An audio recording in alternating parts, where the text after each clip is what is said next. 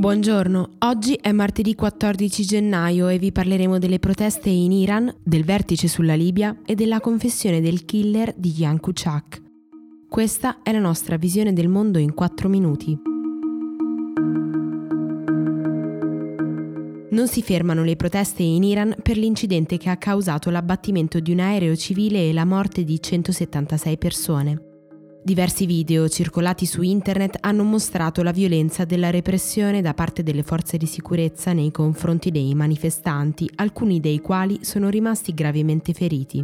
Eppure la polizia nega di aver sparato colpi contro i cittadini e le autorità hanno fatto sapere di aver ordinato agli agenti di usare moderazione. A dare inizio alle proteste sono stati gli studenti delle università, indignati per i tre giorni di bugie in cui Teheran ha negato di avere qualcosa a che vedere con l'abbattimento del velivolo.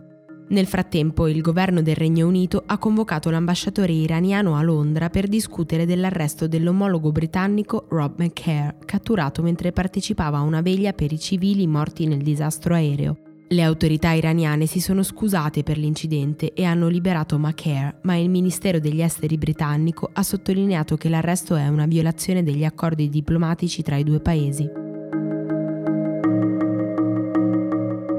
Il capo del governo libico di accordo nazionale Fayez al-Serraj ha firmato l'accordo sulla tregua in Libia, mentre il generale Khalifa Haftar ha chiesto tempo fino a domattina.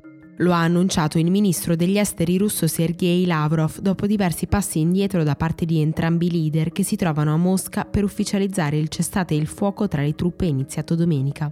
Intanto segnali positivi sono arrivati da Ankara dove il presidente del Consiglio italiano Giuseppe Conte si è recato per incontrare il leader turco Recep Tayyip Erdogan con lo scopo di favorire congiuntamente la tregua permanente in Libia.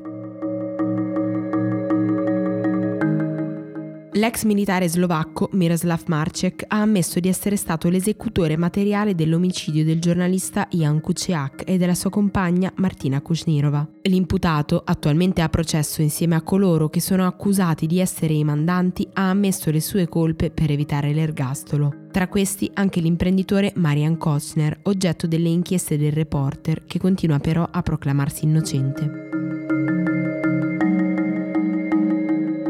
Si terrà oggi l'attesa udienza del processo contro l'ex sacerdote e cappellano della diocesi di Lione Bernard Prenat, reo confesso dell'abuso di decine di minorenni e recentemente ritenuto colpevole anche da un tribunale ecclesiastico che lo ha espulso dalla chiesa che lo aveva coperto per anni. Si confronteranno con lui nove delle circa 90 persone che hanno denunciato alle autorità di aver subito molestie da parte sua. All'epoca dei fatti, ovvero tra il 71 e il 91, la maggior parte delle vittime aveva tra i 7 e i 15 anni e in molti casi il reato è caduto in prescrizione.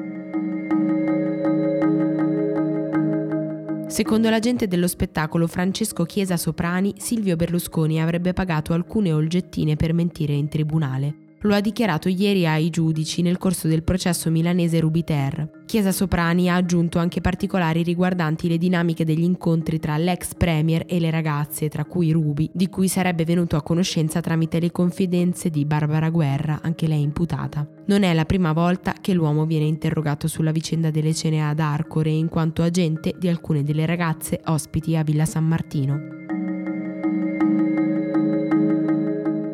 Per oggi è tutto. Da Antonella Serrecchia da Rosa Uliassi, a domani.